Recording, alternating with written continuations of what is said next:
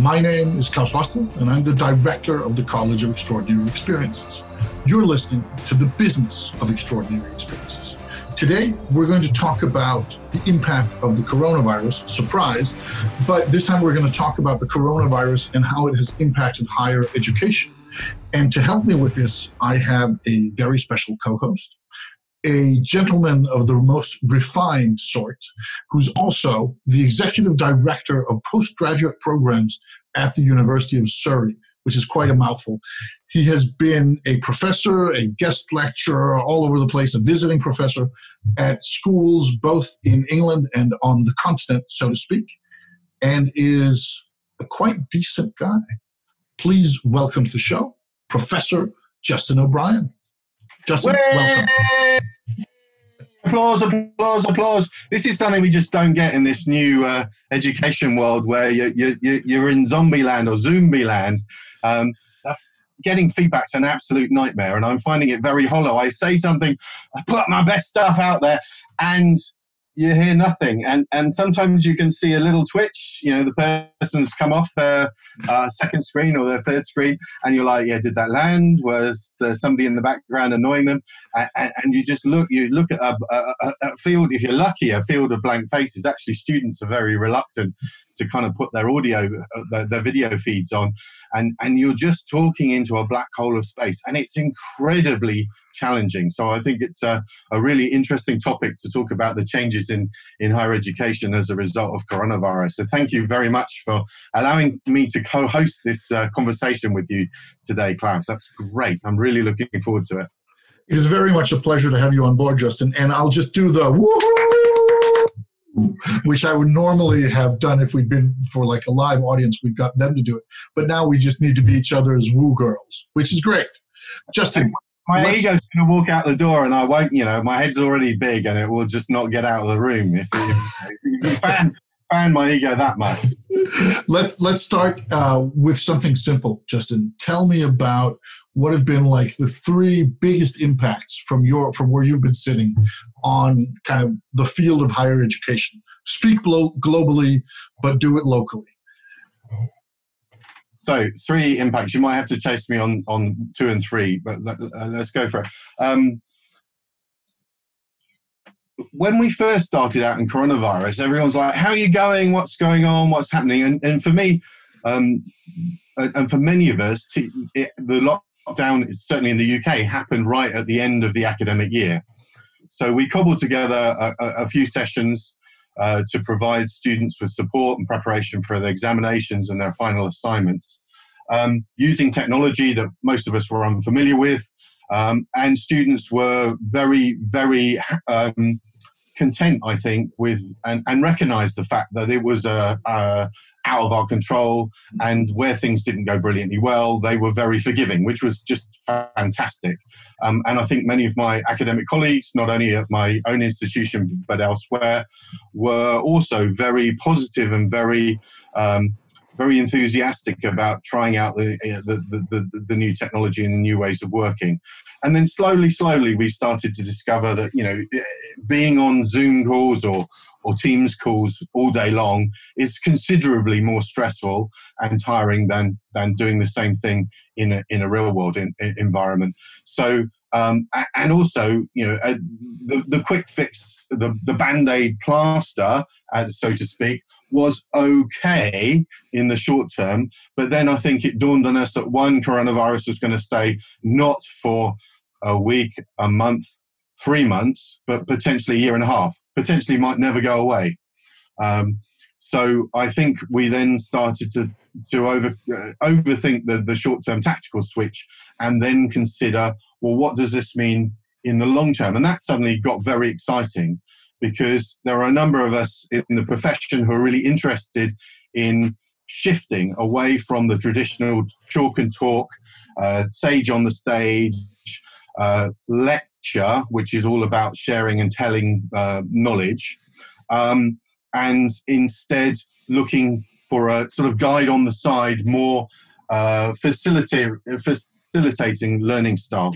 Um, and, and the coronavirus gave the opportunity because although you know the the the, the separateness um, was was and the technology to, to, to overcome that was difficult.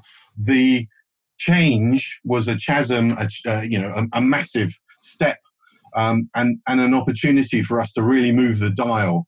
You know, t- or technology enabled learning has been huge um, for many years, and everybody's been chiming saying, look, yeah, online learning is the way to go. But it's really in, in the higher education space uh, has made very little uh, impact. But hopefully, this opportunity, as horrible uh, and, and as a nightmarish as it is, is going to allow the industry to reset it, uh, the frame and reset the expectations and look to work in, in a radically different way. I know, Claus, you've been teaching uh, a, a, number of universities already um, in, a, in, a, in a lockdown environment. How, how have you been? Um, and you come from a non traditional uh, university background. You're not a researcher, um, you're a practitioner, and you're you know, one of the most exciting service designers that I've ever met. Um, how, how did you go about trying to infuse your particular brand in this kind of learning environment? So I feel almost obliged to lie and make up an interesting answer. But one of the things that I found, because I have, as you say, I have taught a couple of university classes here in lockdown. For me, it's been fascinating that we could teach digitally. We've been able to do that for some years now. That's not new. But now, since it's going from being an option to the default, it means that horizons are expanding. So I've gotten to teach a class in Hong Kong, I've got to teach a class in California, and without too big of a stretch between those. So I've cheated a little bit because I, I find that one of the things that digital does better is that it allows you to shift modes faster. And, and let me give an example of that is that if you're sitting in a traditional classroom and you want people to do group work. You want to split up a 50 person class into four person groups. Then you need to worry about space. An auditorium is not really designed for that. Then you need to have people get up and do you have a different room? Are they going to sit at chairs? Are they going to move chairs around? Can you move chairs around? There are all these like minor logistical details that just end up stealing time so that simple sitting groups of four and discuss for two minutes will take 10 minutes of back and forth before doing so. Now, with something like Zoom, you can just push a breakout button and it takes one minute to set up and it automatically pulls people back in. So, so for me, one of the, the crucial things has been to use the strength of the format. That is, especially that it's very easy to shift between watching a video, being in a breakout room, uh, putting stuff on a shared whiteboard or like a shared one of these nice visual tools, or simply listening and, and having like questions in plenum. So you can do the phase shifting like much faster. And instead of having this idea that for 45 minutes, if you only get 45 minutes, then you need to just cram as much info in there as possible and no questions and no exercises and no nothing, you can easily do a lot of different things with that. And of course, the, the one of the things that I try to do if possible, is I try to use physical elements as, uh, if possible. So if, if somebody's doing a, let's say we're doing a university lecture, I'll have at least one task where the students need to run off and find something else or move around, preferably. Not always. Sometimes it's just straight Q and A because sometimes I'm boring and lazy as everyone else. But but there's so many possibilities beyond the screen or or with the format that you get to explore. And I think instead of moaning over the fact that we can't do this and this and this, which is true, we can look at what can we do. I know that got to be a very, very long, one-sided answer, but uh, yeah. No, I, I love something I find fascinating. Things are going off in my head. One of the things that uh, you know, by default in universities we seem to go for groups of four because that's an optimum number. I think in an online world, actually groups of two are much better. Sure. Because sure. the, the clunkiness of handing over between sorry between people is quite significant and if you're relatively inexperienced in that space you can lose a lot of time in agreeing who's going to talk how you talk you talk over each other sure. Um, once you're into time differences the talking over thing can get pretty intense and also the, the, the, kind of the conversation drops and what did you say so there's a there's a, a, a significant kind of period that you lose at the beginning of the meeting while you get everybody on board and ready to, to work on task. Um, and you can overcome that by working in pairs. And I think pairs is really powerful because in a pair, you're either listening with the anticipation of speaking or you're speaking with the anticipation of listening. Yeah, it's, it's there's a there's and you don't lose anything in scale because you can then kind of encourage people to co- to contribute back with their reflections.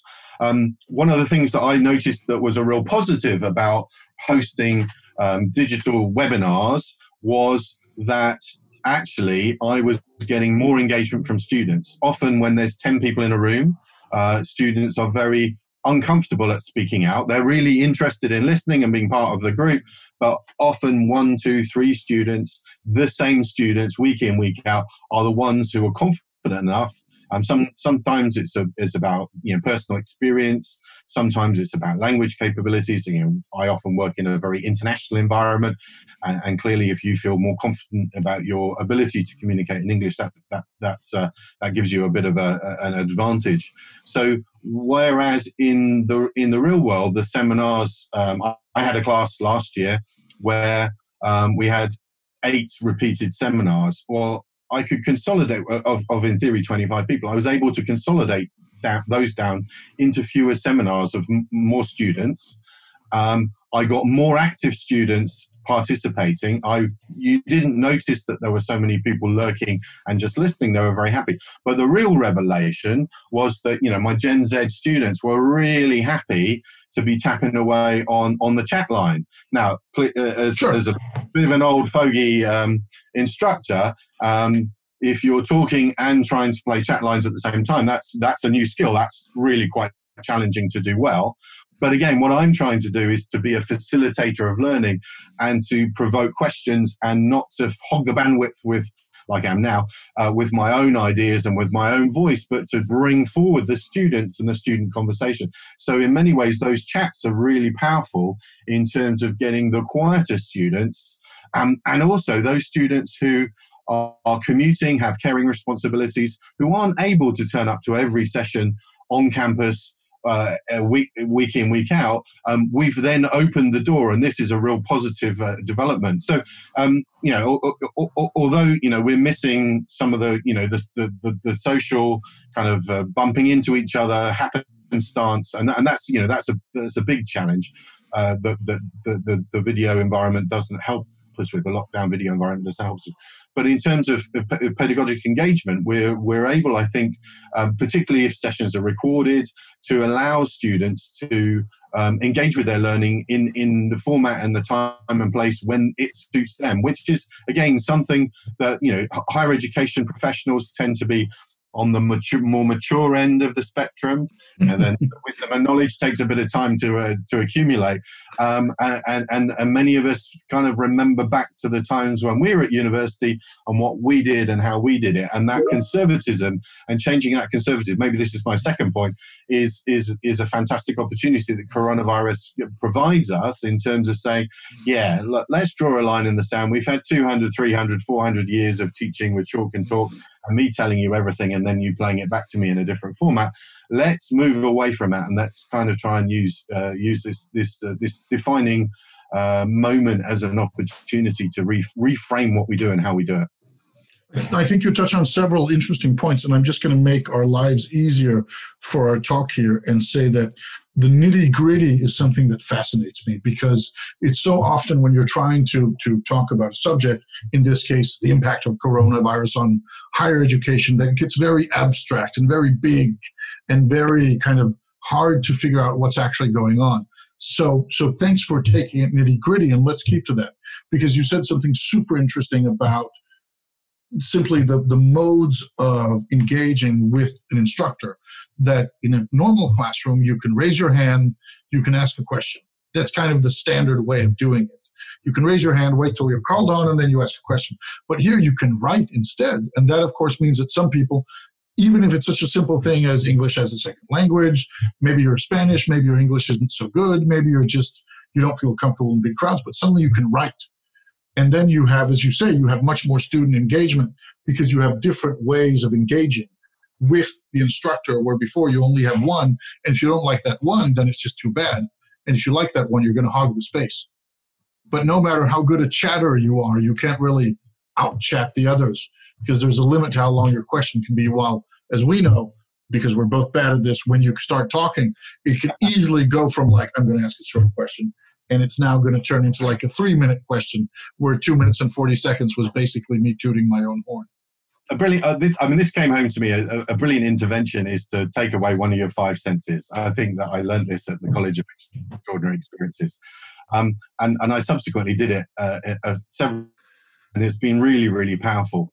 If you replace a meeting where people are trying to generate ideas and don't allow them to speak. So you say, right, the, the power of speech is gone, and here are some post its or bits of paper, and you write your ideas around and you use the, the session uh, to operate with, with, without speaking, speaking and hearing, and uh, encouraging people to, to articulate their ideas in writing, but also then to add to them in terms of gesticulation. We found that several uh, several people who who whose mother tongue wasn't English found this incredibly empowering. They said that usually that, that they feel somewhat inhibited, they feel that their voice is secondary. Um, and this was a brilliant opportunity for them to um, to, to, to be able to you know feel more engaged and more empowered. So um, so so again, I think the the the we need to be looking at uh, the, the new technological solutions as ways to kind of harness these sorts of opportunities to to uh, embrace and enable people who perhaps were excluded in the you know if if you were one of the super bright you know the privileged whites um, mm-hmm middle or upper income student who has been groomed, uh, you know, a very expensive education, is very self confident, has huge social capital. They're going to be sitting at the front of the class. They're going to have done the readings before the class. Um, and they sit there and you know they're, they're more than comfortable to stick their hand up and challenge and ask interesting questions. In many ways, that makes for a great lecture environment. You want lots of people like that, and you don't want to be um, point, pointing or picking or asking, you know, desperate, asking to a room of silence to, for, for, for input. Um, and, and, and I think the technology is a brilliant way that, that should be able to enable more engagement in this kind of space. What are what are some of the roadblocks that you encounter? Because not only are you pretty close to the teaching environment, but you're also you're also one of the decision makers. I mean, you're you're one of the people calling the shots, not kind of on a, a, national or global level, but but where you're sitting is you have considerable influence. What is what is stopping you from making the radical changes you want to make? So, um, well, this is a fantastic question, um, a fantastic uh, discussion point, Claus. I think, and one of the know, one of the things is we've been talking about bots and AI and the power of machine learning.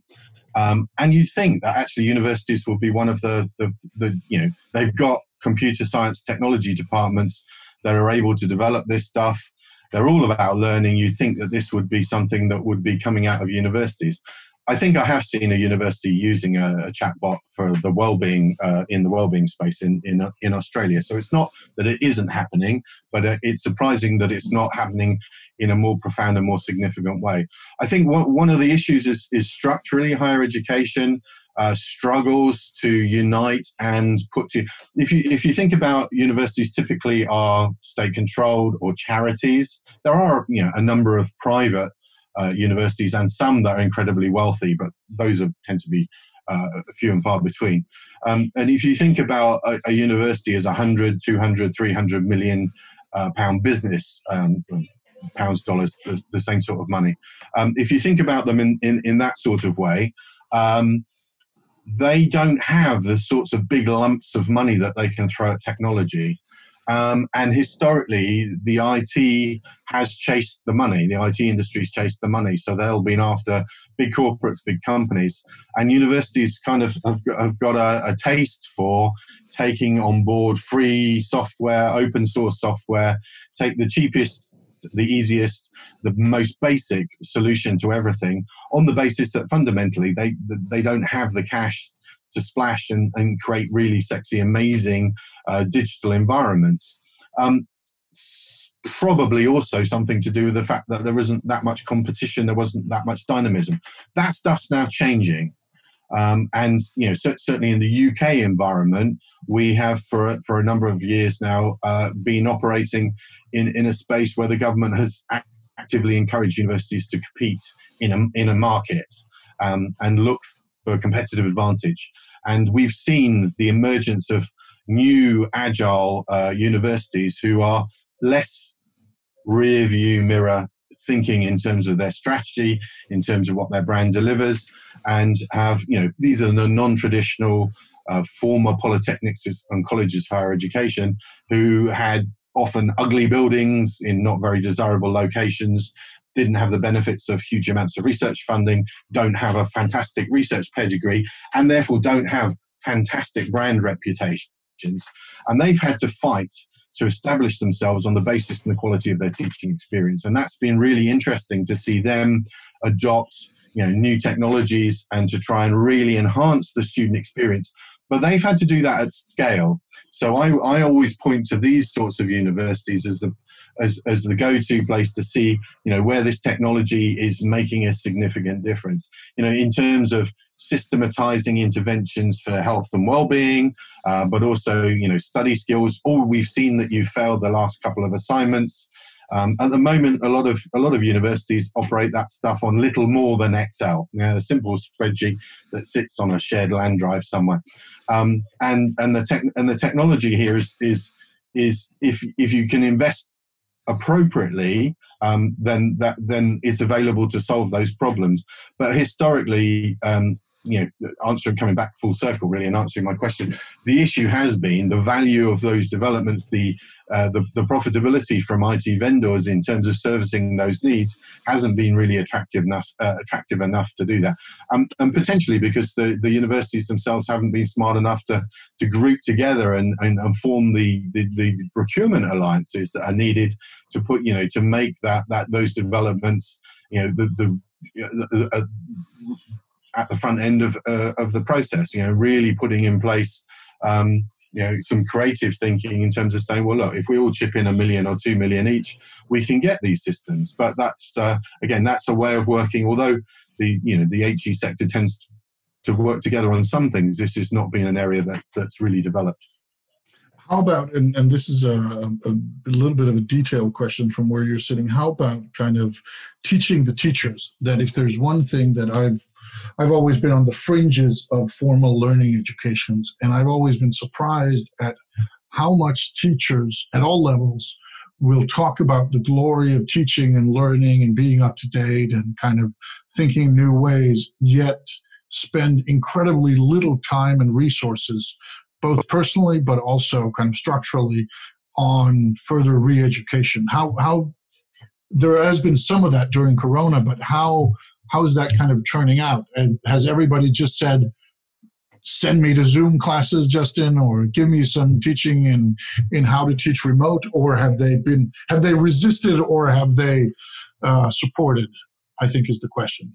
I think what's happening across the campuses this summer is uh, everybody's being told to de-emphasize their research, pretty much. Yeah. Uh, the summer, I call it the long grass of summer. It's when academics go AWOL and are encouraged to go AWOL and to spend time, you know, producing the, the, the high quality international research that that drives the, the their brand's uh, reputation.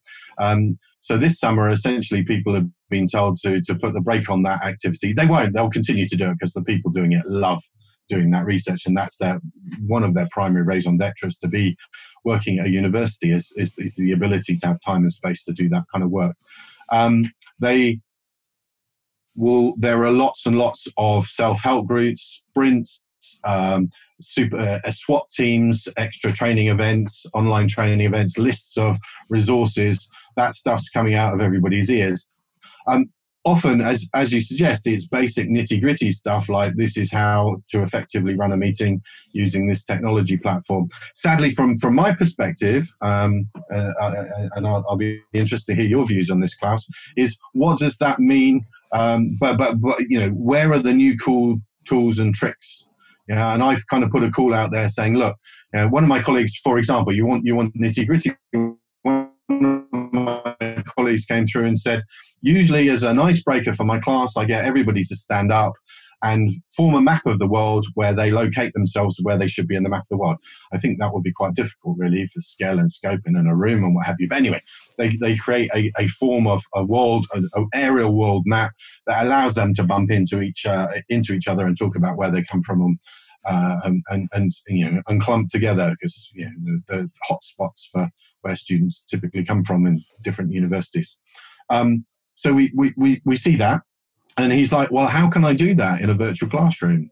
So I went away and found that somebody in Canada had actually done this and used Google Maps and set up a little lesson plan in terms of how to do this virtually, how to create a kind of, kind of thing. Now, there's a little bit of a thing is in you don't necessarily want to tell everybody and, and uh, where you live. Yeah, there's a there's a, you know, health and safety kind of issue there. So you know you need to subvert that bit. You know, highlight a point of interest in your local uh, area sure, rather sure. than your. So we, so we've developed that, and that's using Google Maps, a free resource, a bit of coding, and then interfacing into a virtual learning environment. Very, very easy to do, but we need 50 or 100 or 150 or 500 of those tools that are relatively cheap, relatively easy to integrate to so to enhance the uh, the existing learning environment. And you know, and, and, and, and that's you know another part of the summer activities is to get out there and really um, find more interesting ways that are above and beyond the, the, the kind of the hour long lecture. And I think there's a what you know certainly in the in in both institutions that I've got a foot a foot in, having just left Royal Holloway and now just starting at Surrey. In both institutions, that's something that people are increasingly beginning to recognise that Gen Zs don't find hour long, two hour long lectures the most effective way uh, to learn, particularly in the UK context. The Students' Union has lobbied very hard from an inclusivity perspective to get those sessions recorded. So most students are kind of, they wake up in the morning, you know, about 11 o'clock, 12 o'clock, and they're going, should I turn up for class or not? Um, and and and the reality is, well, why do I need to bother? Because I can get the recording at the point when I need the learning. So they're much, you know, they're much more instrumental and much more um, digital natives who are very used to kind of finding information in, in on their phone predominantly, but also on their computer when they want it. And I think that that's there. You say something really interesting there. That why should they show up? Because they can just listen to it later, and and that's of course because a lot of if teaching is one way, then you might as well listen to it later. We usually say that if if what you're going to do, if what you're going to deliver is something I could just see on YouTube, then do something else. Do something that uses the room, uses the people, uses the interactivity. Because the other thing that can be great, you can but deliver that on YouTube. Now there's a that, thing, and that's the pivot that I think we're looking to make happen is to say, look, there's value in this kind of stuff. Make it once, make it high quality, put it to video. The flipped classroom, it's called. Put that stuff down there, and then use the time, you know, the three hours exactly a week that you have with students use that time to in, in different ways to be more interactive because students often seem to value that kind that well they want the whole package but you know if you're to if if you're a high cost individual you know make the most of that time and make it really fun and interesting very true. And then you can also have that everybody listens to the world's best, to the world's best when it's talking about volcanoes or political theory instead of just the person they have at that particular institution. So we're going to round off in a moment, and I want to leave you with an idea. And this is something I've been doing a little of uh, personally, is that one thing I, I told a lot of people was go out, sign up for something, get some ideas.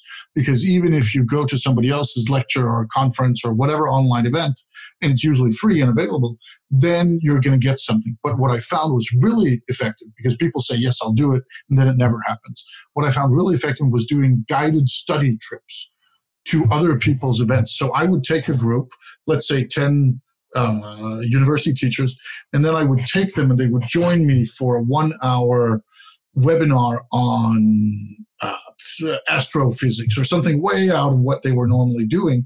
And then afterwards, we'd have like a small study circle discussing what did we learn? What did you notice? What do you take away? Because if you tell people to self study, some will, but a lot won't. But if you make it a group activity, and here it's really easy, I can take a group of people from all over the world, sign up for something in Brazil, and then afterwards we can have a chat, and then we'll be back in our, at our dinner tables without anybody moving. So that's a an idea that has been tested, may be able to be passed along, and we're now just in, at our. I want to continue this sadly, but we're hitting the half hour mark. So you have time for one incredibly short piece of wisdom before we round off. Um, I I've got three things I want to say. Am I allowed to say three or just, just as long as they're fast? Okay, so three top tips.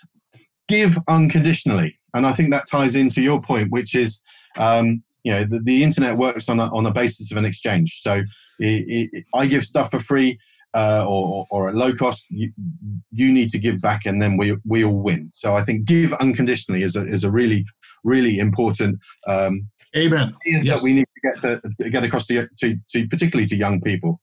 Number two, just say yes to every opportunity. It may not be oh, yes, yes, yes, yes, and wicked and amazing and obvious in the first instance, and it may take you down a blind alley, and it may be uncomfortable, and you may get nothing out of it. But if you keep saying yes, you keep turning over those stones and kissing those frogs, eventually you find a prince or a princess or, or, or, or, or a tadpole, whatever you're looking for. Um, and the final point is always hang until the end. Yeah, um, and wait for those unexpected surprises. Um, I'm thinking of particularly of you know your, your, football game, your rugby game, that amazing score that happens in the dying moments. You may have given up and said, "Oh, I'm going to rush home and, and beat the beat the queues for the traffic," or in the cinema when the credits are rolling and and you sit there and you wait because sometimes the movie makers put a really cool piece of content that only only the people who've got the perseverance to hang in there benefit and sometimes that's the best bit so always hang until the end and for those of you who've been hanging with us till the end you just got justin's three excellent pieces of advice Thank you to all of our listeners. You've heard Justin O'Brien and you've heard me Claus Raasted. Thank you for listening.